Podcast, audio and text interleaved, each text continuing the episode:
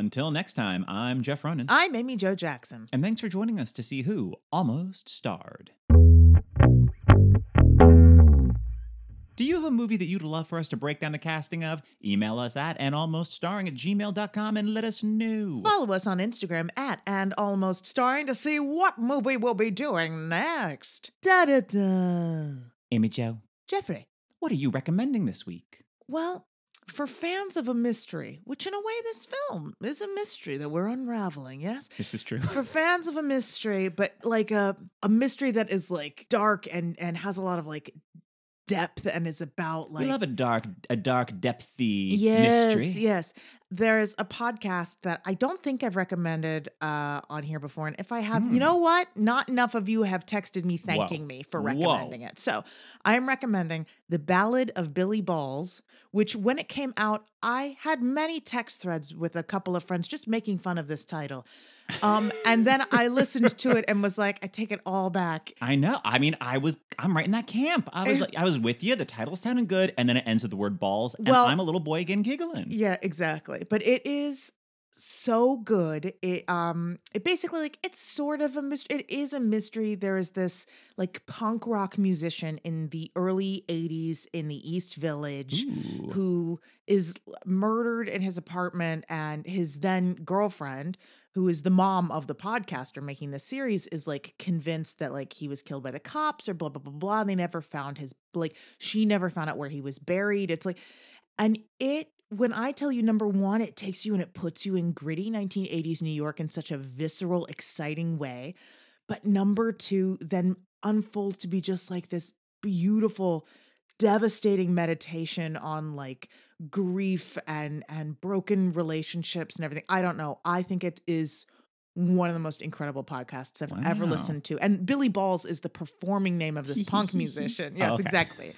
But like then you kind of get used to it and you hear them all talking and and the woman who is like the the the girlfriend at the time, you know, was like she's got such like she's got like such a thick New York accent and such a character, like Yeah. it's rife with characters.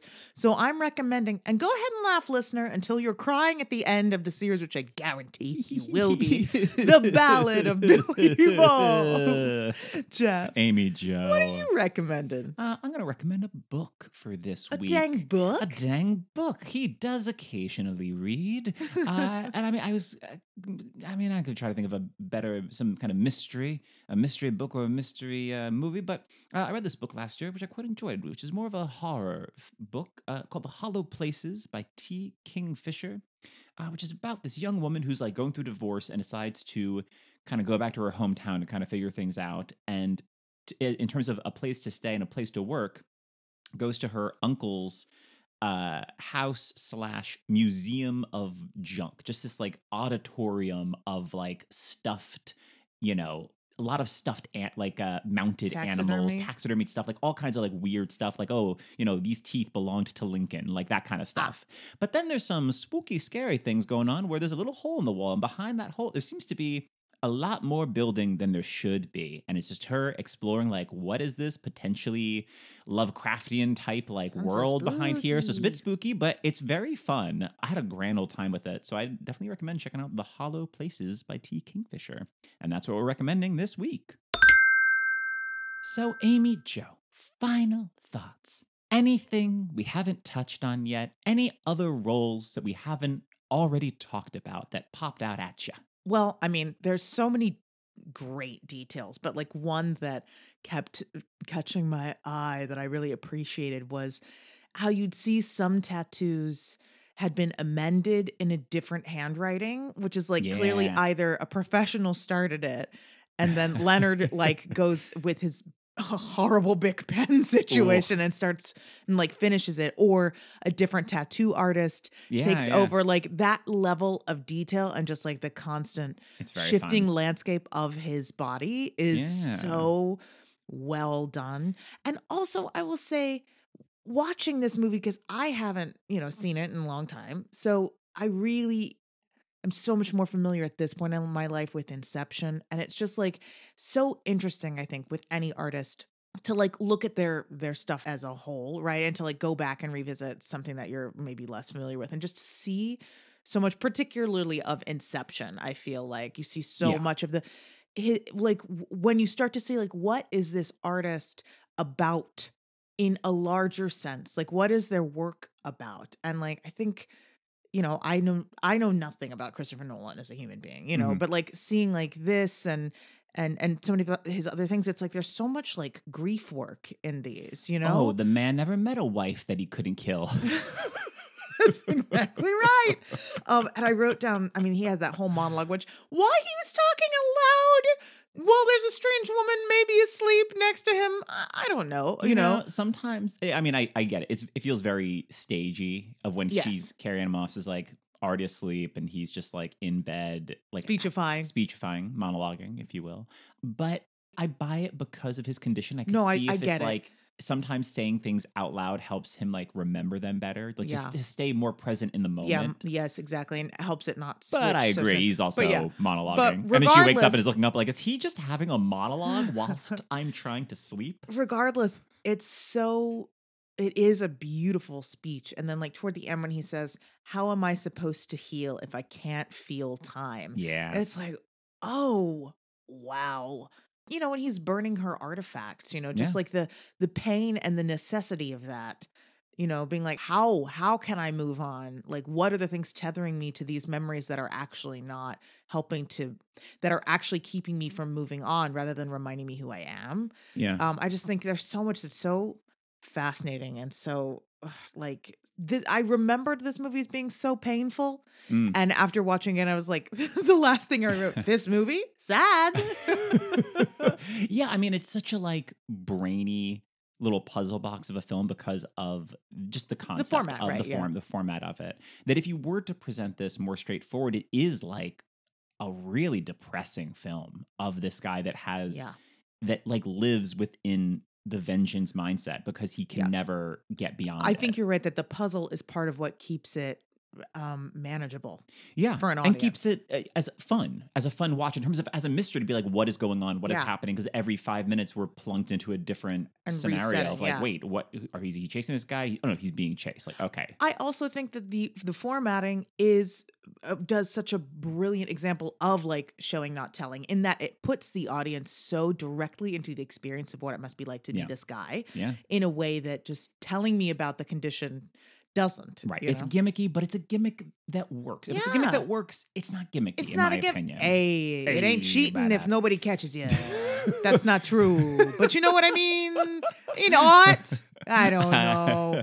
I hear you. Uh, and you're so right about Inception. I don't really think about that, but it's like the way that this film is to memory, that Inception is to dreams, and the idea of that, like, to me, this, like, so much of this is about memory versus reality and what is the difference of if, if how you remember an event is different from how it actually happened well Mhm. what's the actual truth for someone who can't make new for that's all he has to hold on to is these old memories and that he can't even trust Right. anything now nowadays. Yeah. Um, he has that great little monologue, that great scene with uh, Carrie-Anne Moss talking about like you know I know what this sounds like when I'm when I pick when I Yeah. when I The knock it off, tangible. when I knock yeah. on this wood. I know what this feels like when I pick it up. Right. So I'll end with this. It was announced in November 2015 plans to remake No. Memento. Uh, Memento. No. Mem- name it Memento. It was stated that they plan to stay true to Christopher Nolan's vision and deliver a memorable movie that's every bit as edgy, iconic, Oh, and award worthy as the original. going? Nowhere except as, as of April 2018, the film was still in the works. So perhaps, hopefully, COVID put the kibosh on this. Like, I can't, if anything, maybe a series. Like, there's Yeah. something, I Oh, don't know how you would do it, but it's like, you gotta do a different format. Don't make another film. Well, I just don't. I just don't see why. What's the point? And one that's this was so recent, Yeah. relatively speaking. Again, I mean, it's this you being like a 22 n- years old, but still, But we're not. This wasn't a movie from 1952. You know? it wasn't. Oh, this wasn't Humphrey Bogart. Is Leonard Shelby. Hey. Once an insurance uh, claims adjuster, now he's searching for his wife's murderer. Co-starring Peter Lorre as Teddy and that Hey. feisty doll Barbara Stanwyck.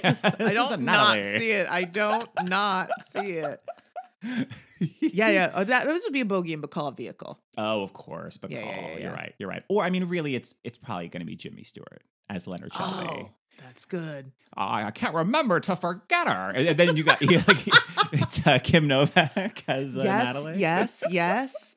Oh, I And must then- have and burned then in- truckloads of your stuff already. Instead of Teddy, it's Barbara Bel Geddes uh, Oh. as um, what Tedra Theodora. Sure, sure. I dig that. Um, oh man, I thought it was my wife, but it was actually this this uh, sex worker that I hired in the bathroom who's shooting up. Oh, jeez.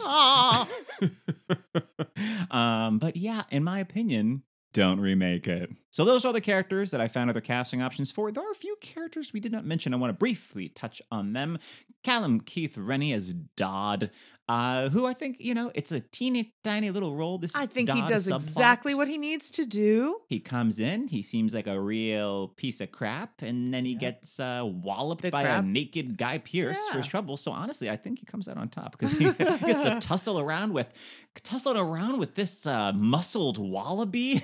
I mean, goodness gracious, he looks like when you see uh, the videos of like how jacked kangaroos actually Yes, are. When it, when a kangaroo is just like tussling with a guy's arm, and you're like, why does this kangaroo have a bicep the size of my face? And honestly, maybe Guy Pearce is part kangaroo because Hey, you know, he's, he's Australia like- is a wild place. This is apparently him like not really in shape. I beg to differ. Larry Holden, who played Jimmy, uh, had like he was like he was like I'm I'm in pretty good shape for this film. So he's like the guy Pearce like let's just go for it for our fight scene. And he was like I was covered with bruises afterwards because Guy Pearce is deceptively strong. I'm like he is just sinew He doesn't look deceptively strong. He looks well, he's lean. strong. Jimmy, Jimmy, Larry, uh, he does look well, he's wearing that baggy suit, so I can't tell. And it's deceptive. You're right, which I've always loved. I always love this big baggy suit that you don't realize yeah. is baggy because Yeah, it yeah, yeah. belongs Well, to someone else. And you know what else is fun too is the way that you know they're like, "Hey, hey, you, you think you always wear that suit?" And I'm like, it doesn't look the vibe. But Oh, it's I not mean, just like, oh, you don't wear designer suits. It's like that's literally Right, not right. your suit. your pocket. Uh-huh. uh huh. And then in your grief, you wandered into a Jag dealership. All of Joe Pantoliano's lines of this film are iconic. Perfect. Truly incredible. Not a moment wasted. oh, I love it all. Tracks. What are you, Pocahontas? Just this Hoboken accent is so delicious. Well, isn't he from? He's from somewhere in Jersey. I'm pretty sure he's from Hoboken. Oh, Hoboken. That's what I'm saying. Well, I, go. There you go. I'm, this wasn't uh, me ragging on him. That's me saying it's like it's born in, as a fellow New Jersey and it comes to him naturally. Uh, you're not a killer, Lenny. That's why you're so good at it. Anyway, Mark Boone Jr. as Bert, also This incredible. Beard I they have him styled with. That's what helped get him the role because they just loved his look Oh, and his wow. vibe. Well, I mean, he's great. So good. You totally buy him as like not a total dick, but enough. Even when he's being a total, he's rented Lenny to an Yep. extra room, and he's being like so. And this was really the first time that I was really like, you should punch this guy in the face. But because normally it's like he is like such a like a schlubby, like scratching his little great little yeah. pitchfork beard. And it's Mhm. just like, yeah, you know, eh, business is slow. And, uh, you know, I told my boss about your condition. He said, see if you can rent him another room. And it's just like, well, you know, thanks for being so honest about ripping me off. Well, it's not like you're going to remember it anyway. It's that line. Yeah. Not like you're going to remember it anyway. And Guy Pearce is just like, you don't have to be that honest, Bert, Yeah. which is so funny to me. I think he's got bigger fish to fry. oh, absolutely. But it is like, you know, you're once again being taken advantage Yeah. of. And it's a great, it's like such a great little Yeah. detail that they, that, because that's uh, early on in the film as a great, like, look at, he's already being taken advantage of Oh, by these people Oh yeah. and will continue to do so. Well, and and what I think is great about this actor too in this role is Yeah. that like you buy him as just kind of like schlubby and harmless and just kind of scammy, but I'm also like, I don't know, this guy might have a gun. This guy might have Yeah. lots of guns. for the discount in, yeah, exactly. Not be surprised. So I'm kind of like, I also I I get being like, you know what? Yeah. Let's worry about what is more important. I'll give him another 40 bucks. Right. I love Mark Boone Jr. because he would he would go on. He have a little teeny role in Batman Begins as uh, one of the corrupt cops. Uh, I saw him. I mean, I unfortunately watched this whole series, but he was on all of Sons of Anarchy, which he was very good on. Mhm. Um, I, I think Bobby was his character. I love that you say unfortunately as though someone made you do that. Well, it was me, unfortunately. I- well, this was before I was like, you know what? I can give up on shows. I That can once let a show, something go. by like the fifth season when I was like, I'm I don't even like anything happening, and they've killed off all the characters that I liked, but I'm just watching it because I've watched, I've invested, it's the I've invested too much. We call This it like people sunk that stay in a yes. That's a sunk cost cost fallacy. People that stay in I'm very different from staying in a crappy relationship Yes. because you've been like, well, I've invested so many years. What am I not? Or in a job or whatever. Or even just when you've waited for an elevator that's clearly not coming. And you're like, well, as soon as when I you leave, waited on it'll a come. subway that is Oh, nowhere yes, in that, sight. that too. You're like, I've waited so long already. I might as well stay another. it's true. However, it's true. And I was waiting. I was waiting it out to the end with Sons of Anarchy. well, I'm and you glad know it what? taught you to let go. Yeah, me too. The great Ugh. Stephen Tobolowsky as Sammy, and we'll talk about him together because Yes, a lot of their we scenes must. were apparently improvised. All the dialogue was improvised. Stephen Tobolowsky as Sammy Jenkins and Broadway's Harriet Harris, Oh! or as she's known on film, Harriet Sansom Harris as Mrs. Jenkins. So good together. Oh, It's such a teeny tiny role, but they're so beautiful. Yeah. beautiful. Just the, their eyes are so alive. And thinking about it, like we never see them in color. Yeah. You know, just uh, they're I don't know, they're both just so expressive. Both of them also just like wide open faces that Yeah. work really well for these parts where we're having to just like register a lot. Like, oh, the scene I mean, where he's going and she's like, Sammy, Sammy, it's time for my it's time shot. for my shot. and he just like looks and is like, oh, okay. I mean, And then she, when they so cut to her in her head, she's like looking up and she looks like a classical painting. Like that Yeah. shot of her just like eyes wide staring up at the ceiling as she's like starting to like fade away is like stun a stunning yeah. shot. You know who she reminded me of in this? Um, is Olivia Colman. Like this is like Mhm. a but pre-favorite Mhm. Olivia Colman type Yep. perfect role in a Absolutely. dramatic. Just like somewhere it's like just come in, nail it, Yeah. get out of there. Yeah. Stephen Tobolowsky stated that during his audition for Sammy, he mentioned to Christopher Nolan that he had experienced amnesia personally. Now is this a truth? you know what? That'd be great if it wasn't. If it was all made up. It's like actors who are like, yeah, yeah, I totally ride horses. I've been riding horses Right. since I was born. I was born a centaur. uh, no, yes, Tobolowsky is like, I swear, Harold Ramis, I also lived out one day a billion times. So I'm perfect for Groundhog Day. I can give Bill Murray all the tips of what it was like to Uh. break this cycle. Uh, no, but he did experience, he said that a few years before the film, he was given an experimental painkiller that Oh. induced amnesia for a surgery he had undergone. And he said that it may have helped him get the part because no other actor would likely have had his firsthand experience. I mean, that's great. That's that's also just like such a particular condition that Mm. it, you know, uh, yes, actors can act, but that kind of thing is also like, yeah. I mean, if you have some knowledge of it and Yeah. your look is right, like, wh- wh- how how's anyone else gonna compare? yeah.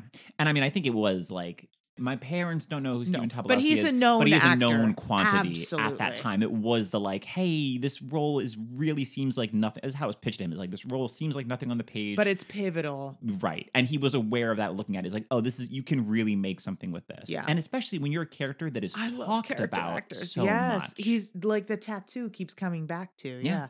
Yeah. you know that there are at least, I would say, conservatively. 75 guys with that tattoo on their hand. Remember Sammy Jenkins? Oh, I hadn't even thought of that, but I hate it. I would guess that there is at least one person that has every single one of the tattoos on his body that, that's obsessed with this film and is like, I'm going to get all those tattoos. That's horrifying. I agree. But I think a sensible, maybe not on the hand, but like just a little, remember Sammy Jenkins? I think that could be a little, that could be class, a classy that little could, tattoo. maybe, but not on you know the thumb right there where you're but it's gonna so see tiny it. that you really don't notice it too much. I Yeah. don't know. I it's don't better know. than John G. raped and killed my wife going right across um, your it's chest. raped and murdered my wife. Oh, sorry. Oh no, the tattoo has spelled it wrong. You killed my wife. It's got, it's got to be murdered my wife, just like my favorite Oh, movie, when they were when Emma, which by the way, speaking of other actors, this Oh. woman who plays the tattoo artist, yes, great. but when when it's tattooing, you can't be back here. this is private. When they're tattooing like license number, I've never been able to spell the words license or exercise correctly oh, on a Oh, first try. So I was like sitting there going like, I don't know if that's the right way to spell license. But then again, I never have known. But I was like, I would want to double check that before I had it tattooed on my butt. But I guess that's the Yeah. meaning that's more important than the Mhm. spelling. But how embarrassing. It's just from to remember, as in, it's just a note. So It's if it is spelled little note. incorrect, it isn't the biggest thing. I mean, he's got a tattoo that just says "eat." This guy needs help. Now let's move on to some of the actors who were almost cast. Some of these people may have auditioned, some may have just been discussed by casting. This is all subjective. And as always, I've looked up all the actors in advance, and Amy Jo is hearing it along with you, listener, for the very first time. I'm as fresh as Lawrence's mind right after the memory's been reset. Now, where were we? Teddy. Amy Jo, your thoughts on Joe Pantoliano and who would you cast if you had to cast someone else? Now, granted, I haven't seen every film appearance of Joe Pantoliano, You've but seen The Matrix. I've His, seen his The other Matrix. biggest one. yeah, no, but I'm just saying, like in Right, right, general, right. the guy never misses. No, I got to get you to watch Bound because it's it's he's the the bad Oh, guy. oh, it's like he's like the Oh. you know hits Gina Gershon and Jennifer Tilly trying to get up get one on over Joe Pantoliano. Incredible. Yeah. Great. All right. Yeah. Sold. Um, maybe not tonight, but Mhm, one mhm. day, one day, I'm amenable Listener, to the I'm decision. gonna get her. I'm amenable. Um, As yeah. Urkel would say, I'm wearing her down. anyway, he's so good. Not a misfire. Not a not a single line reading that isn't actually just perfection. Yeah. So this one is tricky. I mean, they're all tricky. There's a lot right? of ways you can go with that. And I and will that's say that they were concerned at first that he would appear too villainous from the start, especially coming right off Sure. of Cypher in the Matrix. They were like, is he going to read too But you clearly know one of the things the that- bad guy? But But that it works because he is, and he absolutely isn't. It's because you, you start the film by ending the film with, with him being killed, with seeing the thing right off the bat. Don't believe his lies. He's the one. Kill him. And then rewinding from there. So it honestly, I think, works really well having someone Yes. that does seem like, and that's our, our villain, Yeah, right? although I will say also like starting with that, you're like, that can't be the whole story. Well, sure. But I do appreciate that you get an actor who is so good at living in the gray. yeah. This is not an actor who mm, he's just so human in everything he does. it's all those right? little jokes that he has that really, I think, helps humanize him. And, so, you know, it's like, oh, I get it. Amorous neighbors. Yeah. Like, hey, you know, I, uh, it's saying that, yeah, I've had more rewarding friendships, but Yeah. I do get to but tell I, the same I don't jokes. even mean that. I mean like just the motivations Yeah. are not nefarious. They're just opportunistic, which True. to me is very human. He's and also I love that we get someone who is like I don't know, maybe this guy is a villain who ends up being a corrupt cop. Yeah. Like that feels great. Right. Who is this whole movie just trying to get the keys to that Jag to get the $200,000 sitting in the trunk the whole Yeah. movie. Every mm, scene, every almost every scene. It's like, "Oh, your window's broken? Hey, I could get that fixed for you." Hey, Yeah. how about we uh, you know, we're going to get that out of town. Here, give me your keys. I'll take your car. And it's like I wonder if as soon as he got those keys if he wouldn't have been like gone and he's Yeah. like leaving Lenny in the dust or it's like, I mean, how much can he continue to use Lenny that he's still Yeah. like I'll get this money It and then works we're going to him till it start all over. It sure Yeah. doesn't. Yeah, At yeah. the beginning, end of this movie. Yes. Um at the end of the linear Right. storyline. But Um, yeah, those little moments when he's like, you know, when Leonard's like, I'm, you know, I'm not even like living, and he just like touches his pulse, and Yeah. it's like, hey, you still living, kid? Yeah. It's like Yeah. just a bit of this like familial. He does feel like he's like Leonard's like shitty uncle Yeah, figure. yeah. You know? or or some kind of like the cousin that you're like, I really shouldn't hang out with this cousin. Right. Yeah, and and it's also like when we finally get the whole like explanation at the end of the runtime. Yeah. You know, it's like I do believe that he genuinely wanted to help him, and then it just like turns at a certain point. You know, So you believe him? well, I don't know. speech end. That's it's what's so fun is I mean I I've seen this movie so so so many times and I don't I cannot come down one way or the other. It's just it's part of the fabric of the film for me. Yeah. I don't believe him or disbelieve him. It just it's again, it's not a fact one way or the other. it's very uh top spinning uh, in Inception. Oh, yeah. It's very Yeah. you know they, it, that's just like a thing that Christopher Nolan then literalized later on. You know. yeah. So I have a- variety of thoughts. This is one I, I could have really gone wild on and I reined myself in. Now, this I do not think is the necessarily best choice, and maybe 10 years earlier would have been good, but it was the voice I couldn't unhear, which I think uh makes sense given where they're both from, but it was obviously Joe Pesci. Like- oh, Like a Goodfellas yeah. era Joe Pesci. Yeah. yeah. Come on. And I love the idea because that, that's why saying like him as an uncle figure. I like the idea of someone a little older because I also buy that. Yeah, you were you're like this older cop who's signed to the case. You maybe you you're now retired from the force, but now you're like Yeah. trying to make a quick an extra you know some Mhm. money on the side. Um, I love that idea. Yeah. Um, I think if you like watch it again, Mm. thinking you won't be able to unhear the Joe Pesci Oh, like no. cadences and Oh. I, I'm watching it in my head right now. Um, now this is this is a very different, but just thinking of someone who is gonna read as like sleaze, but an actor who has depth to pull off Love like it. uh, a lot of Love gray it. area is Steve Buscemi. That's my number. I think that that's like you're getting a very similar performance Yes. as you are with Joe Pantoliano. They both are in like it's consecutive seasons on The Sopranos. Like so it's very that I get that vibe so much. Yep, yep. Um, I then have another very different performer, but someone who I'm like, well, really good at acting. hmm Um, you're not getting this kind of wisecracky kind of guy, but I think you're getting a lot of other bang for your buck, and that is Philip Seymour Hoffman, Oh, yeah. Someone who's just like, ooh, I buy that as someone who is like playing every angle Yeah. and who you know you just can't quite get a read on because the guy's so good at acting. He's so good at acting and so lived in. That's the thing. Joe Pantoliano is so lived in. That Teddy. is such a good point. Yeah. At, at every scene, it's just like, yeah, this guy came from somewhere specific and he's going somewhere specific after this scene. That he doesn't Yes. just suddenly exist when he pops in. which is so important for a movie where like you don't have any context every time Yeah. you see this but you have to redefine your context to this character every time you see them and so it's very convenient for to have an actor who is so good at showing up full you know which Yeah. all these actors do um another actor this is someone we were talking about just before we started recording but i was like very different but like uh, an- another kind of like ooh i don't think i like you should i should i trust you is stephen root Oh, would be really yeah. fun in Him on Barry is feels very similar Really? to me in terms of how right, right, but of how he manipulates Bill Hader. I mean, from the jump, that's like the, the premise of him being Bill Hader's handler. Of like, Mm. as soon as Bill Hader Right, got out of the right. military, that Stephen Root was there to be like, "Well, we're gonna fix you up with some jobs." You're right, and it is I'm very- here. yeah. I'm the one person looking out for you. Because before that, Stephen Root was, you know, from everything from news radio to Office Space, is just like so su- such a sweet little Yeah. character actor. But he's got it in him to be a Oh yeah, between that and just thinking Perry Mason, you know, he's just like Oh, yeah, Oh, ruthless. he's the worst on Perry Oh, Mason. but so good. Such a Ooh. satisfying the worst, which is Yeah. what you want with Teddy, where you're like, I don't know how I'm supposed to feel about you, but I like it. Absolutely. Uh, yeah, definitely Steve Buscemi. I a, a similar similar vibe. John Leguizamo, of course, is he? He's giving Mm-hmm. He's me the on my longer list. I'm, yes, I'm digging that. Um, giving me a different, the same thing that I need from the character, but a very different energy. I I would love James Gandolfini Ooh, in this.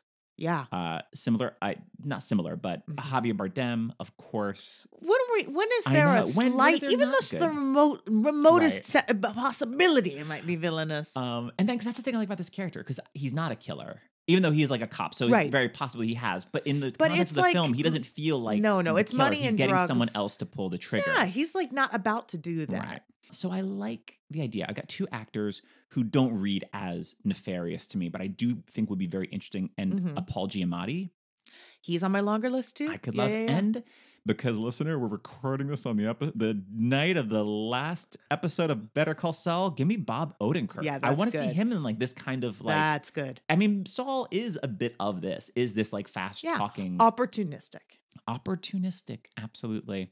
Uh, so yeah, Joe Pantoliano was suggested for this movie by Carrie-Anne Moss because they were trying to cast it, and she was like, "What if know you just who I just worked my with? very talented co-star?"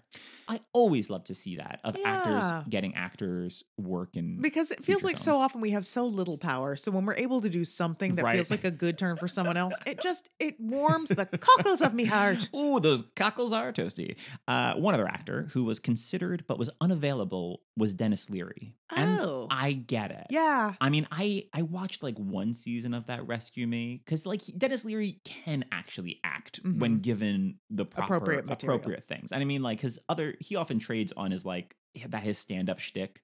Of he's just like a fast talking guy, like in Yeah. Demolition Man, from Demolition Man to the Ref to like so many things in the Mhm. '90s.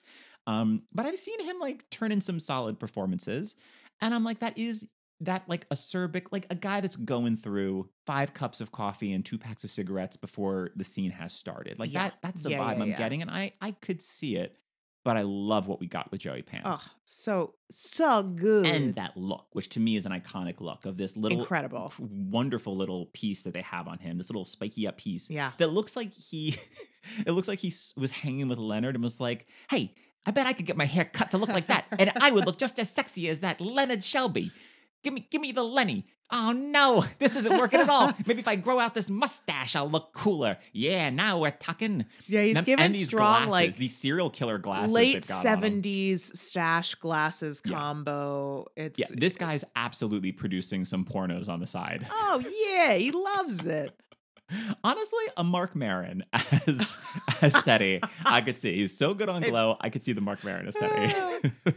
uh, but let's move on to Natalie. Amy, share your thoughts on Carrie-Anne Moss and who would you cast if you had to cast someone else? How have we not had so much more Carrie-Anne Moss? How have we been sleeping on Carrie-Anne Moss? She I pops mean- up in things. She was on like that Jessica Jones show, but she barely had anything to do. But she is so good in this. and you know, they not she's not wasted in that newest Matrix, but it takes two hours of like a two hour, 20 minute runtime for you her to know, start yeah, kicking no. ass. And when she does, she is still kicking ass. Oh, speaking of Matrix, I just saw someone like posting to Instagram some story of um a Cirque Matrix act where they were on a Cyr wheel, which is that giant silver wheel that you like stretch out and and they were dressed as Neo doing Cyr wheel stuff so they could do like the like back but it was just super cool looking. and I Oh, was like, "Oh, yeah. We got to look that up. I love this.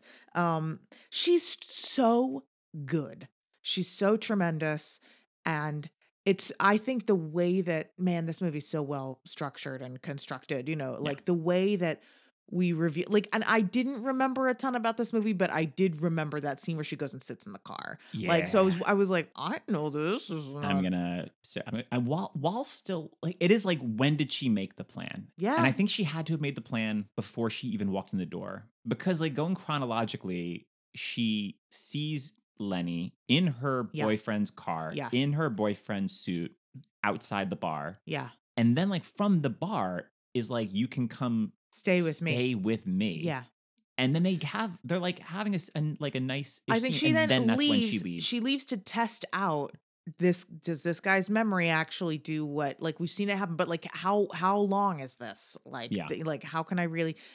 I think she goes out to like test it out again and come in and like start this new like thread with him you to know? get him to do either get rid of Dodd or kill Yes. Dodd. But yeah, she's yeah. like so calm from the start when she's like and that she plays it so real that I don't know when she she comes in as like closing the blinds and it's like this guy Dodd. That's what I mean when she like goes out and comes back Yeah. in. Yeah.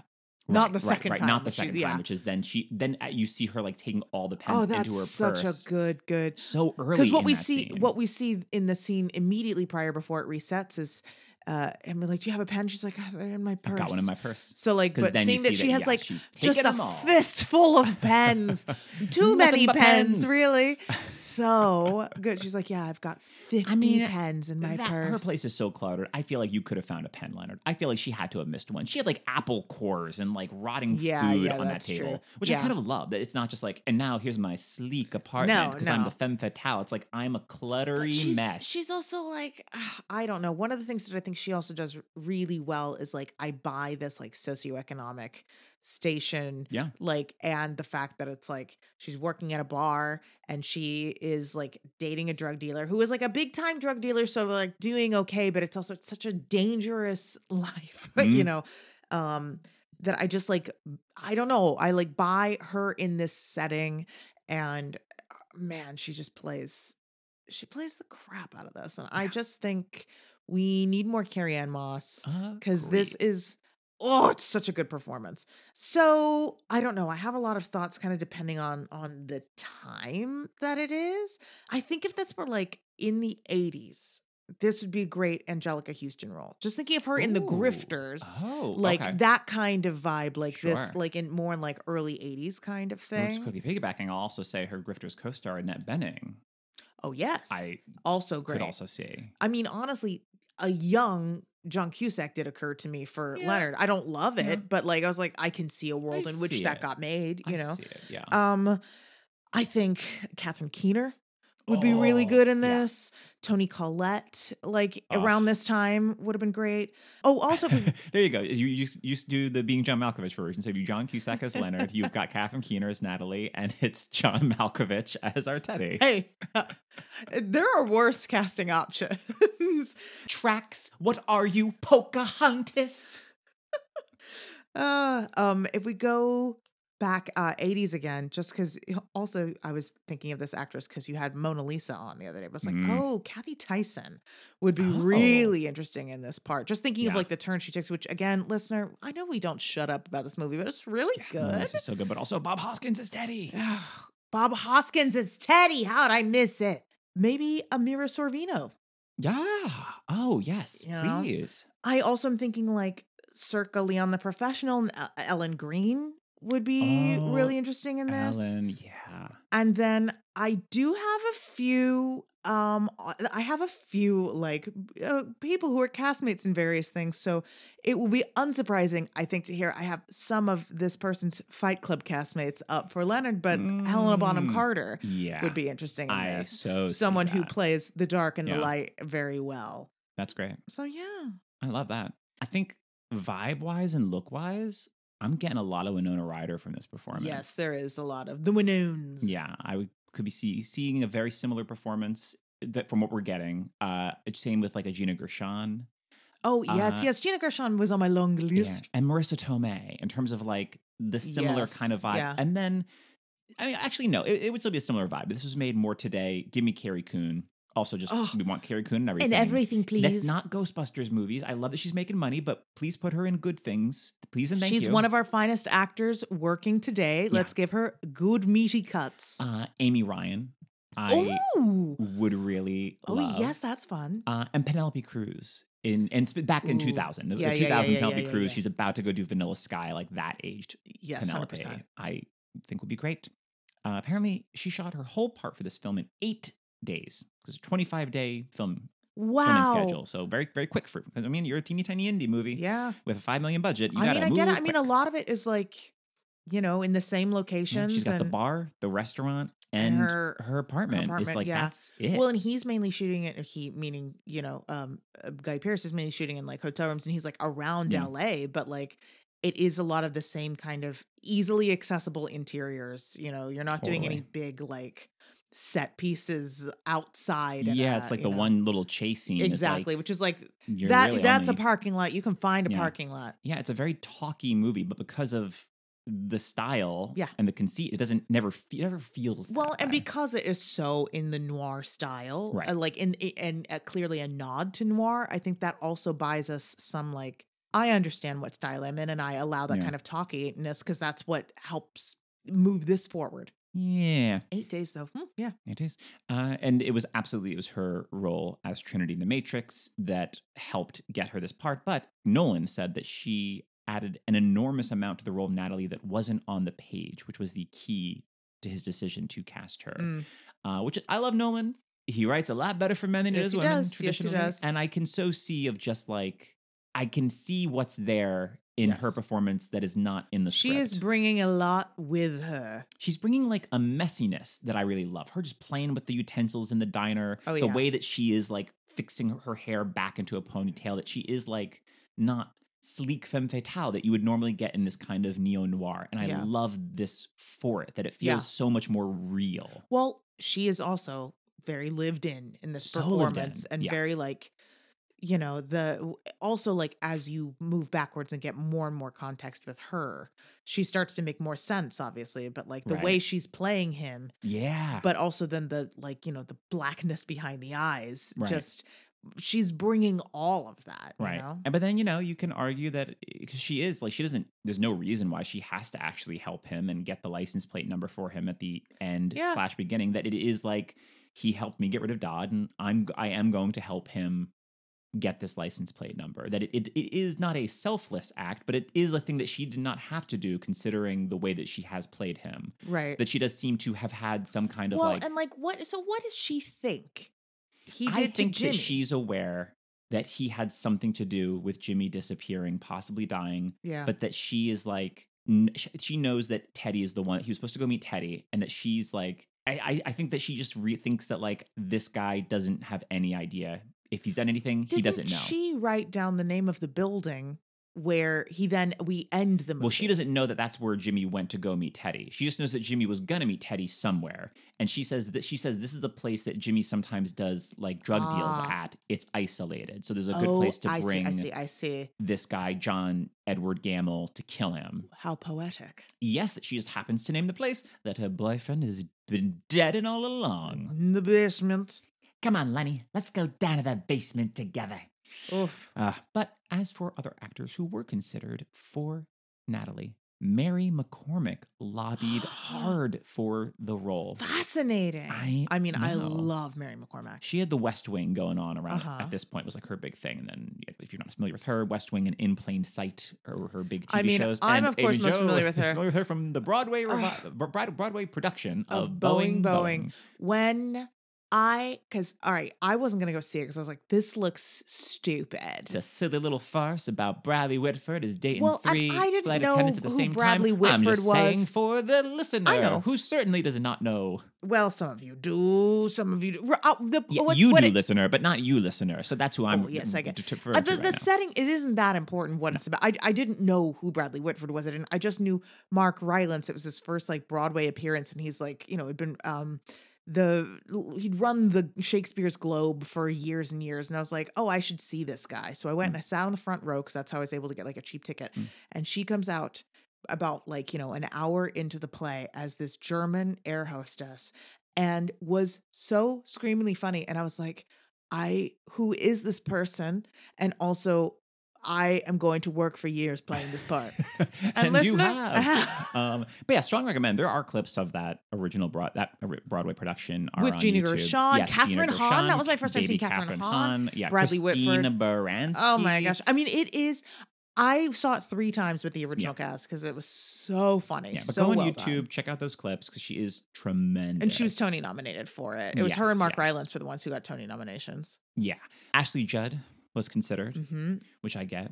Famke Janssen was considered. This is the same year as X Men. Um, but I am digging. I'm digging both Absolutely. these. And Angelina Jolie was considered, which oh, I get. It does feel like sense. she's like I guess I think Girl Interrupted is 99 so she won the Oscar in 2000 so it was probably like right so she Mm. Right is around it's that, still yeah. like yeah she's on that cusp part of me is like she might be I mean now it feels like she's too Oh, big Absolutely. But- even though she hasn't she doesn't really make that many movies anymore, but it's like she's Right. still so famous as like a movie was- star. she was in the new, one of the newer Marvel movies last year well, as I think our time. listeners know, I you don't didn't watch them see it. um, but I get it. Instead, in 2000, she was starring opposite Nicolas Cage in Gone in 60 Seconds, which, Which, because it was on HBO. I saw.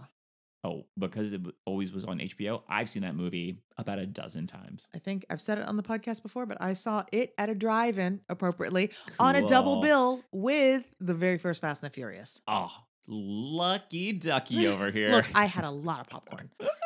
uh, and let's move on to Leonard Shelby. Amy Jo, what are your thoughts on that Guy Pearce? And who would you cast if you had to cast someone else? I forget about Guy Pearce. yeah. And watching this, I was like, that is an error on my part. He is excellent. His American accent, I think I caught one moment where I was like, if I weren't listening for it, I wouldn't have thought twice about that. Yeah. But like one tiny vowel R shift into something, and that's only because I'm a pedant. Um, his his accent is so good.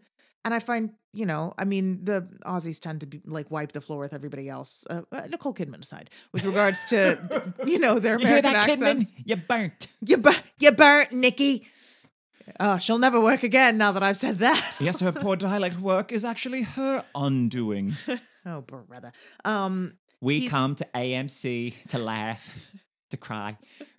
Anyway, he's he's wonderful. He's so good. His intensity. I don't know. It's just like it all works so well. The way they've styled him in the like in the flashbacks, like not just when he's talking Yeah. in black and white, but like in the flashbacks when he's like the insurance claims adjuster and everything. Like it's so good. It feels like two characters that have become one person, which is Mm. exactly what, you know, the the character is. I just think he's he's so good and he's so dynamic. And um this could be hard in the hands of a lesser actor. I mean, you know, um, people shoot movies out of sequence all the time anyway, but that the fact that the script reads as it does, I think would confuse some people in a way that would hinder the performance. But he is Yeah. like He's so good. The person that around this time reminds me most of him, and I'm not saying uh, this is my first choice, but the person again, like like Joe Pesci reminded me most of, of Joey Pantaleone Right, is, right. is Brad Pitt. Like this Oh. feels like a very Brad Pitt kind of like I don't think he actually this is like the best fit for him, but I could Yeah. see this being something that Mm. would be a good Brad Pitt vehicle that people would talk about. I think Guy Pearce is a much better choice for it. I just think he's a more intense actor Oh, by far. Like Brad Pitt is a but just thinking about like Once Upon a Time in Hollywood, like it's like as he's gotten Yeah. older, he is Like, kind what's of going on with this yeah, guy? He has kind of leaned more into this kind of like not that there's not roiling intensity on the inside, but like what masks it is a chiller kind of demeanor, as Yeah. opposed to Guy Pearce, who is like, I am coming out of here with Right. intensity that could cut glass. Yeah, I mean, I think it was the same year as Once Upon a Time in Hollywood was um this movie that I feel like nobody saw that he did, Brad Pitt, Ad Astra, that was just like him, like his dad, Tommy Lee Jones, was an astronaut that like went off the grid missing in space. And long story short, Brad Pitt pretty much has to go f- see if Tommy Lee, if his dad is still alive. But he is, it's such a restrained, like quiet, Mhm. contemplative performance with so much going on under the surface um, that reminds me a lot. You talking about Brad Pitt of Leonard Shelby of like the Mm. coiled intensity that like might not ever get released, but is just Yeah. always existing there under the surface. So I I dig it, but I do think that Brad Pitt is a better actor today than he was in 2000. I I totally agree. Absolutely. I also think like there's a certain just thinking about like Thelma and Louise and how he's like screen his chemistry just like leaps off the Oh, screen. he was always a movie star from the jump. Yes, yes. But that this is not a role where charm is helpful to you. No. So Yeah. I think that that's another reason why someone like Guy Pearce, who's like very attractive and can be charming, but is not relying on that for an. But just imagine how Iota. sick he's gonna look when he takes off his shirt and he's got his tattoos.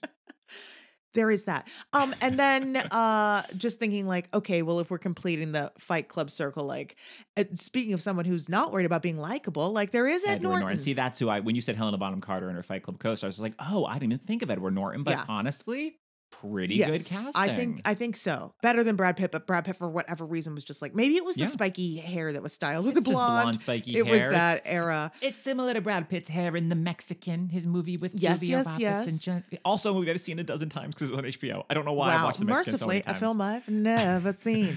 Um, yes, then- you still haven't still happy on your end. Yeah, I'm doing great, Jeff.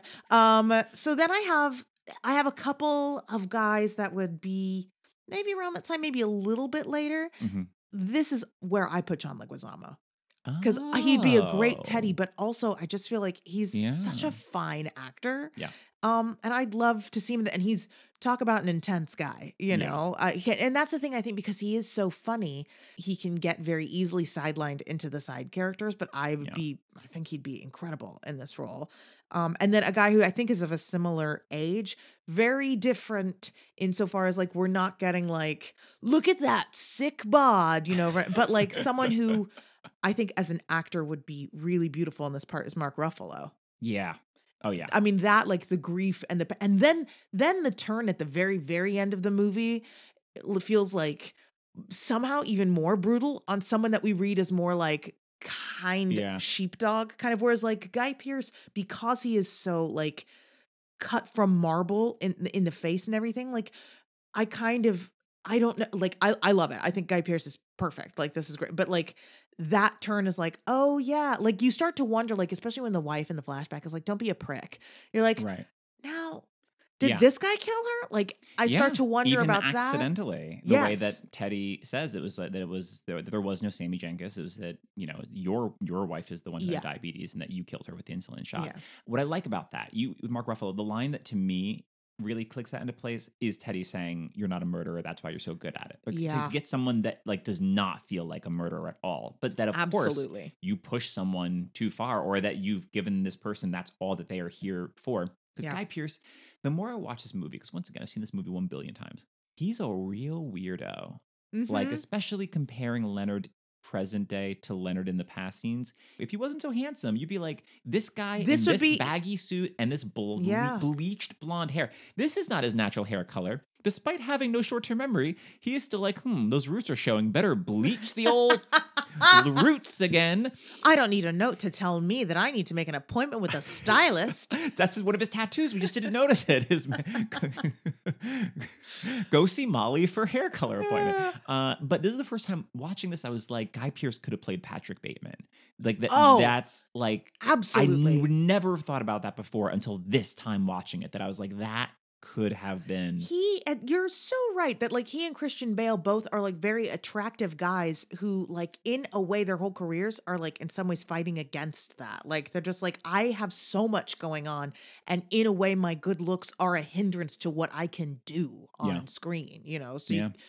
because it can be easy to just get sidelined into like, I'm just an affable, good looking guy, and neither of them are affable, kind of Yeah. appearing on screen kind of guys. Ooh, you know what? Because one actor that purposefully started doing like pretty much not great films just to kind of shake that image was Heath Ledger because he was so Yes. often cast as Pretty Boy and then was doing like The Sin Eater and Brothers Grimm to just try to be like, please Yeah. put beards and glasses and fake noses on me, do anything to not so I can then be, you know, the Joker. Yeah, Uh, but I mean, I could have seen Heath Ledger he did occur to me if this had been, you know, a little bit later. a little bit later and Yeah. he had, you know, Right, yeah. lived. Uh, every time we know. mention Heath Ledger, I I, get so sad. He was so Um, such a baby. I know. So weak. I know. Uh, Um, yeah. Then I have a few more more contemporary choices. I think my first choice for this, if it were made mm, even just a few years ago, is Matthew Rhys. Yeah. I as just think he Harry would. Mason, yes, I, I think. like, well, that's why I thought of "Uh, Stephen Reed yeah, because I had Matthew. Yeah. Like he, I just think would be amazing in this. Then I have a few guys who are a little bit younger. Um, weirdly, because I do not think of this guy as someone who is like intense. I feel like he tends to play a lot of stoners, but for some reason, I well, he does. Okay, I but- just wouldn't hear who this is. Right, but just because my mind is going to people who play stoners, and I'm like Jim Breuer. I don't even know who that is. He's in Half Baked with Dave Chappelle. Well, I'm like no. Cheech and Chong as Leonard. Nope. Um, but I still I still think that it would be someone who like smokes a lot to sit on what's going on. Uh-huh. So it's LaKeith Stanfield. Oh, okay. Very different. Okay. This makes Very more different. sense now. but I, gotcha, could see that. gotcha. I think he I don't know. Yeah. I can really like envision it. Um I sure can. I also then someone who uh, I think the intensity not difficult to see. Jake Gyllenhaal. Yeah, I feel like that. Yeah. This like he's like now. we've all seen Nightcrawler. We've all seen Nightcrawler. And then norm we recommend him all the time. This normally manifests more comedically, but I think William Jackson Harper, like in a more Hmm. dramatic turn, like Hmm. would be able to take this kind of, Okay. you know, Yeah. intensity. I'd out for a ride, out for a spin. I'll take that journey with you. I'm actually, you made me think of LaKeith's Get Out co-star Daniel Kaluuya, who Also I great. Yes, yes. thinking of. Nope, he does so much act, like amazing eye acting. Mm. Uh, I mean, and thinking of Yeah. everything he does yeah. between Get Out and you know, a lot of Judas the great, a lot of great eye acting and, a lot of and great get acting, out. but a lot able to do a lot with a little. Yeah. And I mean, Guy Pearson, this is just so good. I mean, I'm obsessed with this performance, and each time I watch it, it's uh, it's like a magic trick to me of like how I love that he has the moment talking about Sammy Jenkins. You know that when he he was hired to be like, is he faking? Right. And he's like he could always see a glimmer of him recognizing Leonard, so he thinks, oh, bad actor. And Yeah. now he's like, you You you, fake fake, it. it. and you see that like always with Natalie when. and- And with Teddy, when he's just like, "Oh yeah, of course." When I was like, "And I'll check on that license for you," I was like, "The license, yeah, okay, good, great." You see like how good of an actor he is at like getting by Yeah. by pretending because a lesser actor would just be more obvious with those things or with like seeing the tattoos that like like what what is this opposed to the slight memory Yeah. the slight remembrance of of uh, it's just so good i'm obsessed Yeah. with it uh, apparently what really helped him get cast was that the fact that he had done both L.A. Confidential and Adventures of Priscilla Queen of the Desert that they were like the same guy did, both, of those these. performances Yeah. there's a lot going on with this guy, which I love. And it is like those three performances alone is bananas to me. That For one, one person to get to do all of those, like to And get hired to, do all those. Yeah. Ugh, Yeah. what a legacy. Yeah. Uh, so yeah, I, that's what I I'm, I need from this is like that kind of offbeat, like almost a character, handsome character actor. Yes. It doesn't need to be handsome, but I'd love. I mean, nowadays, give me Cillian Murphy. Oh, That's what I want. yes. That's what I want. We know he and Christopher Nolan, they've worked together. Exactly. Uh, I could see a Jude Law version of this. Yes. Is Well, also someone you're like, speaking oh, of someone with handsome, cut- cut glass cheekbones. weirdo. Yeah, Uh, I could see the Joaquin Phoenix version of this. for sure. I think I'm getting a similar vibe of like, Oh, oh, yeah. I buy that you, you know, really loved your wife, and now I buy that you are obsessed with vengeance. I'm just thinking of him in of a weirdo. Gladiator. Yeah. That's that's not a well man. You know. um, I would have liked a Chadwick Boseman version of this. Yeah. Uh, I could see the Timothy Olyphant version of this that I'd be really into. I really only know him from the good place. So I don't have a lot to add. oh, I forgot that he's in. Doesn't Maya Rudolph like Yeah. actualize yeah, him into yeah, yeah. Well, knowing him from Justified and uh, Deadwood and many a movie that the man's been in, I love that Timothy Elephant. Uh, I could see the Michael Fassbender. Oh version of this yeah, yeah, yeah, yeah, yeah. Uh, and Michael C. Hall. I think I'm getting Oh. a similar vibe. Mhm. Uh, as for the actors who were considered, Christopher Nolan wanted Alec Baldwin, but he was unavailable. Well, thank goodness. Instead, in 2000, he was doing Thomas and the Magic Railroad, the movie. and may he stay there. but look, I get it, especially coming out of the 90s, because it was that transitional period of him like brooding, serious actor yeah, into I 30 get it. Rock comedy I star. get it, but like I'm just thinking like how uh, just Yeah. I guess age wise it doesn't matter. He can be whatever age, but just thinking of him like how how long ago was Glengarry Glen Ross? That was like 92? 92, so yeah. I mean, he's pretty fresh, fresh faced in that. I don't I don't think he's that much older than Guy Pearce, considering Adventures of Priscilla the Queen of the Desert is 92. Really Yeah. interesting. Well, I still think I don't know. Look, I I guess I, agree. guess Working Girl he is a wee baby in that, and that's I, late I, eighties. my guess, if I had to, I, and listener, I ain't looking it up, but I would say that he's at most six years older than Guy Pearce. wow, That'd be my guess, and I'm not Wasn't- looking it up. Wasn't Guy Pearce in the show that I didn't watch, but I watched you watch with your headphones on, uh, Mare of Easttown? He sure is. yeah, yeah, he looks great. Oh, give me Kate Winslet as Natalie. Oh, give me Kate Winslet all day, every day. I mean, true, true. And ding, ding, ding, slated for the role and interested, but had to drop out due to scheduling conflicts was Brad Pitt. Calling me unsurprised. Yeah. After Brad Pitt then dropped, they decided they were no, no longer interested in a big star. in an A-lister. That. They were like, let's not worry about that. Because they probably also were like, you know what? This budget is already stretched pretty thin. and you know what? We could do a lot more if we didn't uh, spend all this money on. Totally. Wh- And What if we? What if we? You know, import the talent. Important. Uh, and instead, in 2000, he was doing Snatch, which I do think is one of his funniest supporting roles. And I love Brad Pitt Yeah. in a supporting part. yes, I do think tis where he thrives. So No shade on Brad Pitt. No, honestly, no. just yeah. so I think that was for the best. Thomas Jane was considered. Oh considered. no, thank you. Look, Thomas Jane, I know that you've probably seen him most in Deep Blue Sea, but the man has been in Boogie Nights. I, Oh, and I, right. and, I haven't and seen- Face Off. You have and I Face haven't Off, of seen. Yes, But well, the man's and been um, in actual things. and of course, uh, Scott Pilgrim. oh, it's Scott Pilgrim. Yes, but I will say yeah. that's that one scene doesn't give me a great. You know, it doesn't completely vegan redeem- police. Hands up. Yeah, it's great. He's wonderful. Doesn't fully redeem Ooh. Deep Blue Sea. And that sound means it's time to play a quick round of two truths and some guy. The way it works, two of the following actors were up for the role of Leonard and one was not. And Amy Jo is to guess which is which. Your options are Aaron Eckhart, Christian Bale, and Charlie Sheen. Ah, Aaron Eckhart. Boy, if that isn't a name from a, another era. Um, the man still acts. I know, but who cares? Um, oh, wow. Aaron Eckhart, get bent. you burnt. You burnt, Eckhart. Nothing against the guy, really. I've certainly never met the man. Um, I just don't care. Um,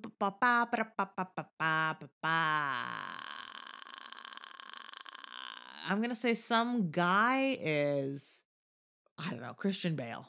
Ding, ding, ding. That is correct. As far as I could tell, Christian Bale was I was like, there's no way you're just bringing Aaron Eckhart into play when we haven't spoken of the man maybe ever in our lives. Well, I don't know. I got you with Franco Nero back in. But our, you know I uh, love Franco Highlander Nero. episode. That's true. That's true. Uh, yeah, but I mean, he would go on to cast Aaron Eckhart as Harvey Dent Two Face in The Dark Knight. Which is fine. Ah, he's probably my least favorite in Dark Knight. And that's have why I said it with a very high pitch. in other things. Instead, in 2000, he was doing Erin Brockovich, which he is quite good in. Oh, I did see that just so I could. Yeah, I, you would um, never know it's him. Just so I could talk trash on Julia Roberts from an informed position. wow. I had quite a few friends in high school who were big fans of hers, and I was like, I don't like her. And they were like, You have no room to talk because you haven't seen Erin Brockovich in Pretty Oh, Woman. I was like, You know what? okay. You're right. And then I watched them. I was like, I've changed no opinion. In fact, I feel more emphatically how I do. I was a snob then. I'm a snob now. Ah, Oh man, and uh, and Charlie Sheen was considered, which uh, the less said the better, because Yeah, I get it. I get it, and I think they made the right I mean, move. I could see the Aaron Eckhart version at least. I cannot see the Charlie I Sheen. but I understand why they would have thought that was a good idea. We're in a pre-Tiger Blood era. right. It's the year 2000. I'd rather have Martin Sheen as Leonard than Charlie Sheen. Yeah. Well, we all have a lot more affection for Martin Sheen than Charlie. I know, but age-wise, come on. I uh, real quick, I I forgot that because this is we we talked when we were watching it that this is like a a neo noir kind of like a, Yeah. a- a bit in a throwback. The style I was like, what if this were made in Mm-hmm. you know the 40s or Mm. something? And you know, I there were a lot of options I could have gone with. I did think a Bo- Bogey and Bacall situation, but I was like, who do I really want? Like a film star of yesteryear playing Leonard Shelby, and I, for me, it has to be William Holden he just i think does like this kind of like just thinking of him like in sunset boulevard as like he Mm. degrades or him even in network much later just like he just was i don't know like d- doing exactly what i think this role Okay. needs in the style of the time All right. you know Yeah. um and then i think as the femme fatale i do want barbara stanwyck the aforementioned um and then for teddy just thinking of barbara stanwyck i was like well if it ain't broke don't fix it let's go with edward g robinson Oh yeah. very uh, a double indemnity Mhm. um i've just kicked out fred macmurray because i think he's just not quite the vibe i want i want someone with a little more Fred like MacMurray, you burnt. no, look, I love Fred MacMurray. We did finally rewatch The Apartment, and Yeah. he's Oh, wonderful in it. But he's What just—he's a film. little too affable Yeah. for me in this. Okay. I want someone with a little more like Yeah. danger to them, and Oh, to me, that's William Holden as far as Love it. like A-listers of the time. So that's that's my little my little throwback casting. Loving it. The casting director of Memento was John Papsidera, who's also cast previous episodes. Enchanted, Batman Begins, Catwoman, Drop Dead Gorgeous, and Burlesque. Heck, So, initial thoughts. We've been t- talking already, but uh, what anything else that you want to say from the jump? this movie slaps. it, this movie blew my mind when I first saw it because I saw it as soon as it came out on DVD. I rented this from Mhm. Blockbuster, so I was 14 Ugh. when I watched this. This is tailor made for a 14 year old film nerd. You know what I Yeah, mean? That's what I oh, was. Jeff just got a little grin, just a little goofy grin. But yeah, I mean, this was, but this is also, you know, 14, so I'm of course living with my parents. So it was, it was the thing where it's like, well, what's the movie? If it's not like too violent or too filled with sex or whatnot, maybe it's a movie that me and your mother would watch as well. So I'm like, I mean, sure. So they all, we all watched it together. Uh, and they they liked it okay, but it was a lot of my mom specifically just wait. So what's happening? Wait. So where's he going? Wait. So who's he? Well, wait. What? Well, what's all this mean? Like, wait. Okay. Well, what? And then he's in the hotel room, black and white. It's like, well, what's when? What is this? Like, I don't. And I was like, I don't know. I know the same information that you do, and I'm discovering. I think we're not supposed to know. you, mother. So, spoilers ahead. If you have not seen Memento, you haven't seen it in a while, here's a brief ish synopsis. Uh, this movie is almost impossible to do a synopsis of, so I'll just say we open with this great shot of this uh, Polaroid picture being developed of this dead body that we learn to be Teddy. As uh, this first scene is in full reverse, as we're slowly seeing it, the picture uh, fading away, going back inside the camera, the case like rolling up into the gun as he shoots Teddy. And then most of the movie is presented in reverse order, but we do get what is chronologically before all of this these black and white scenes that go forward of we see Leonard in this hotel room Like, on the phone Getting ready for the day. right on, and talking with who winds out up who turns out to be Teddy Right. and is mainly telling him the story of Sammy Jenkins, the great Stephen Tobolowsky who also had short-term memory loss, just like Leonard, and talking about uh, how he was hired to pretty much prove that he was not, if not faking it, was just that like so the insurance company doesn't have to cover his medical bills. Uh, and it's used primarily as a uh, counterpoint to Leonard's story, and ultimately to throw a real wrench in the works on is is how much of Sammy's story is actually Leonard's story.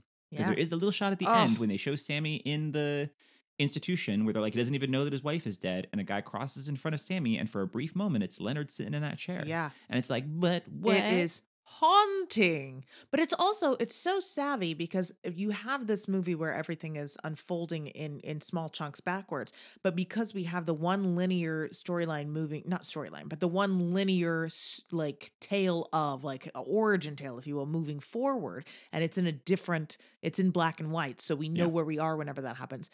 It helps us linear brained humans to latch onto that it enables us to keep moving backwards because we there's still something moving forward i just think it's Right. so savvily constructed uh, Agreed. Agreed.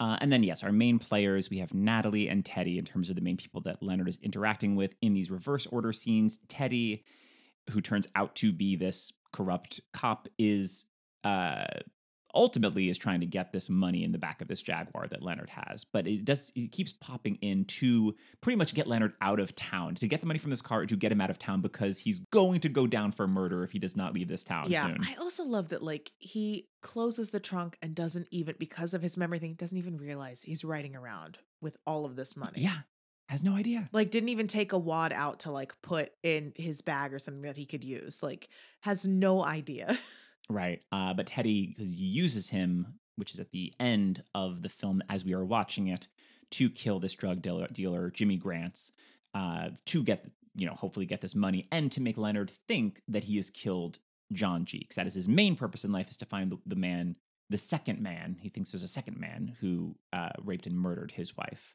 because he got the first guy and then somebody else clubbed him on the head, which is why he has no right more short-term memory.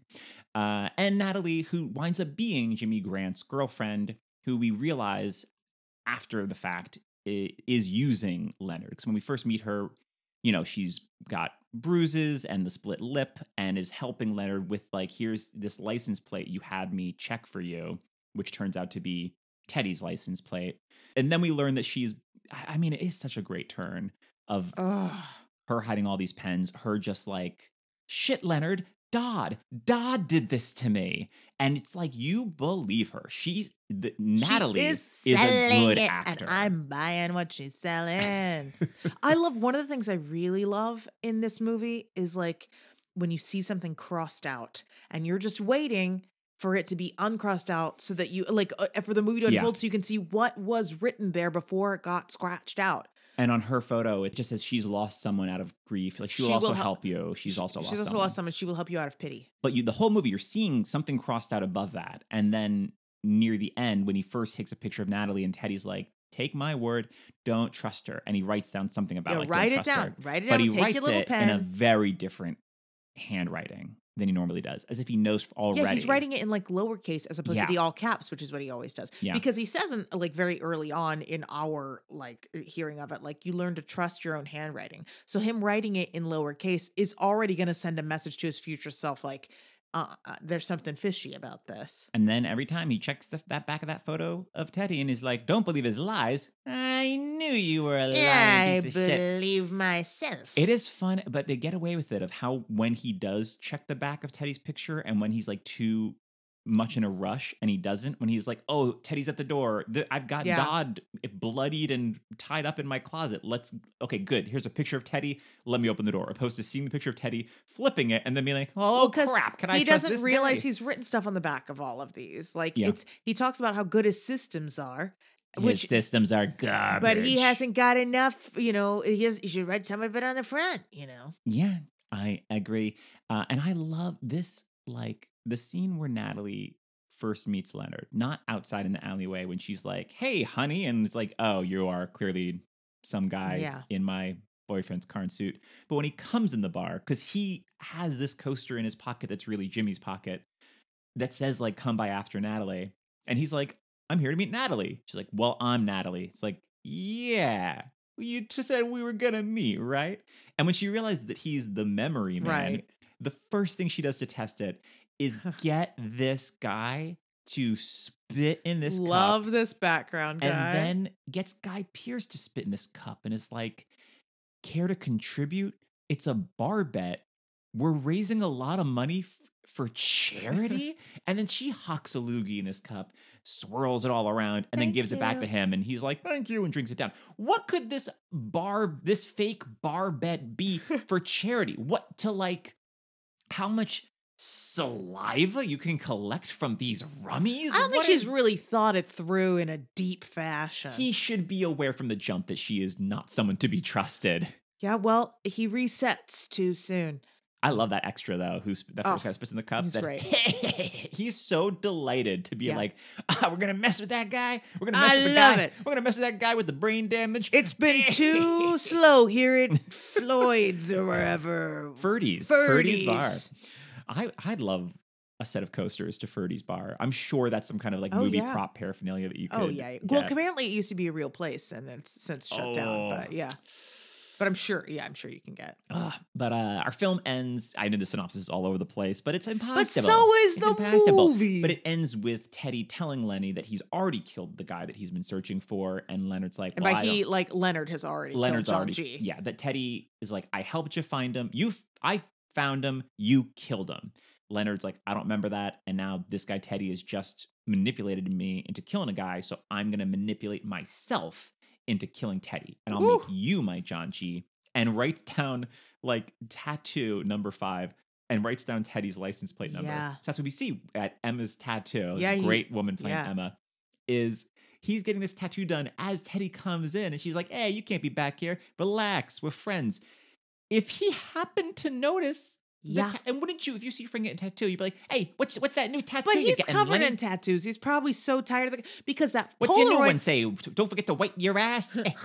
that Polaroid that he gives him, that Teddy gives to Leonard, of him like after allegedly, according to Teddy, he's just killed Junji. He's only got the one backwards tattoo across the chest.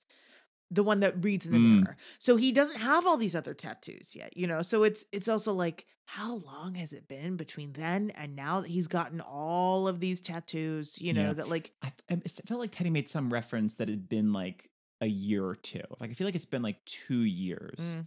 since the accident. If I had to guess, since the accident or since she okay, fair enough, fair enough. That's a good point. Well, and then there's that one shot where it's going back to like it seems like a flashback of, of Leonard in bed with his wife. Yeah. And he's got the one tattoo that reads backwards in the mirror, but then he has the one over his heart that says I did it. Well, that's like yeah, Wish fulfillment. Kind yeah, of. it's like a fantasy sequence. Yeah. But um, yeah, it's all up in the air because the, the last shot is just then the film then reconnects and he stops outside the tattoo place and he's like, "No, where was I?" And we cut to black, pipe in that David Bowie over the speakers, and we're out of Crank there. it up, baby. uh, Memento came out on September 5th, 2000, and was directed by Christopher Nolan and written by Christopher and Jonathan Nolan. Amy Jo, what's your experience with that Memento? Had you seen it before? I had. I want to say I saw this in theaters, but I I'll be honest, I don't quite remember. But I definitely saw it a few times on DVD, like in college. But I don't think I've seen this since college or or since shortly after college. So the listener, that was a while ago. so I, I was actually a great audience to watch this with because I remembered a certain amount. Yeah. And then other things I was like, I don't know. I did watch one scene through my fingers like a little child, you know. Um was this the one when he hired the, when he was waking up in the middle of the night to like go to the bathroom? No, no, And you're no. getting like the flashes. Oh, No, it was um it was the one I think it was one of the fight sequences or something where I Oh, was just like, oh, what's yeah. happening? I don't enough. remember exactly. But anyway, um yeah, I saw I I was very familiar with it at a certain point in my life and then Hmm. just have not but it wasn't like some of these that I've some of these I watched so many times that they like, you know, Right, live in my brain whether I want to or not. There although I will say there are certain I have very strong um oral recollection, so like cadences and everything. So there's certain line readings that would come back to me as they were happening, particularly of Joe Pantoliano Yeah. and then a couple of Carrie-Anne Moss's, you know. But um, and then there was one, there was one of uh of Guy Pearce's that I was like, oh, wow, I I remember like viscerally remember that. But um yeah, this is yeah, this is one that I remember really liking when it came out and I just never I think because I just remembered it as a very um bleak Mm. kind of sad experience, really fun in the like uh, Fun, sad. yeah, like no fun in the execution, Right. sad in the having to actually contemplate these people's lives. Sure. Yeah. Kind of experience. Yeah, I hear you. And yeah, this was, you know, blockbuster rental as soon as it came out. I think that I saw this. I mean, uh, cut me some slack. I was 14, but uh, I subscribed to. I think it was the uh, the PlayStation magazine that uh, their uh, like main Cool. head writers, like staff writers in the beginning, they have like the, the little recommends, and like one one guy was recommending like Memento. This is the coolest movie of the year, and I was like, whoa, I want to see the coolest movie of the year. According to the PlayStation, According to. PlayStation Magazine, uh, where uh, you go for all the cool tips and tricks Oh, the pop and culture. tricks. Um, but yeah, and then since then I've just seen it so many times. I mean, back then I was insufferable, and I would be making all my friends watch this. I was like, I'm making you watch Memento because this is the second coolest movie, or not second coolest, but the second best movie I've ever seen. Listener, as you know, my the best movie I've ever seen, Shawshank Redemption. Um, now you said during the pandemic you did Mhm. watch. There's a special feature in the DVD where There you can is. watch it I- chronologically. this was my second time watching that. Yes, there is uh, on the DVD. The DVD is so silly. It's done like there's like Rorschach tests and all like little click the word that goes to this, and it's like I just want to watch the movie. It's a very that era of where Oh DVD God, design yeah. was like so important. Once they realize like, oh, we can kind of interact with this. Surely people will want to spend 15 minutes to figure out which buttons to like hit in the right ah. order to get to the ding dang movie. But if you hit the right secret buttons, the movies will play chronologically from front to back. So it starts with like front loaded by like 17 minutes of these black and white hotel scenes, and then all the backwards scenes are presented in chronological order. Uh, and it's it's worth watching once, but it is like the movie is presented the way it is for good reason. Well, it's like you know they talk about in in like writers' rooms like breaking the story, but especially with like a mystery, like the the when you get the information is so critical, and it's structured like a traditional mystery insofar as when you get what information. yeah, we just don't what is being withheld is is done through the timeline rather than through like all sorts of other means of obfuscation that you would get in an- a Yeah. more traditional linear mystery. I'd never thought about this before, but it kind of harkens back in terms of this the movie as is, but especially if you did watch it chronologically, it makes you think of Greek tragedy Ooh. of of the like oh, the the you know going back and the to yeah. yeah going back to like Oedipus and Antigone of like the the foretold like it's this was there's no way out like this was this, this is meant to be like this is fated Yeah, to yeah. end in tragedy uh and he as he like you know is living this constant like sisyphean loop of having to never be able to feel that he's gotten his Yeah. revenge. You know you make some good points amy. This is a bleak bleak movie but ding ding dong do i still love it and i'm sure i'll watch it. Again and another- again and again and again. again. So listener do not forget to subscribe write a review Oh gosh, please. L- give us a like tell a friend is the i find the easiest way is to hoist this show onto your loved ones Just force your loved ones to listen, to put us in their earbuds. yeah and be sure to check out our patreon patreon.com slash and almost starring this month a full length watch along commentary to lord of the rings fellowship of the ring three goodness gracious hours Yes. Now it is not the extended edition, which No. some of you will be saddened to hear, and some of you will be thrilled to But know. as always, we are keeping the conversation going throughout, so you do not need to be wa- No. listening to the film along with it. You can just listen to it like you would this episode. This would be a weird episode to listen to alongside the movie, but I suppose you could do that while watching Memento. It might be confusing, but sure. Or while watching Lord of the Rings. Just listen to the Memento episode. Well, your media layering Um, is getting out of hand, but yeah, we also have episodes of full length commentaries on both uh, The Fly and Jaws and a regular Patreon exclusive episode on Thor Ragnarok. That's all waiting for you at the $5 level. And at the $3 level, you get all of our main feed episodes a whole day early unlocked for you. So be sure to check that out. Check it out. Amy Jo, how you doing today? Jeff, I'm pretty well. You know, the weather's been a little cooler, which me as It's been someone who dislikes summer very deeply. You sure do. uh, Man, it's really lifted my spirits. And how are you? I art good. Yeah, weather's been great, and gotta say, it's been such a delight revisiting this wonderful, Yeah. wonderful, cool, cool little movie. Cool. You know what?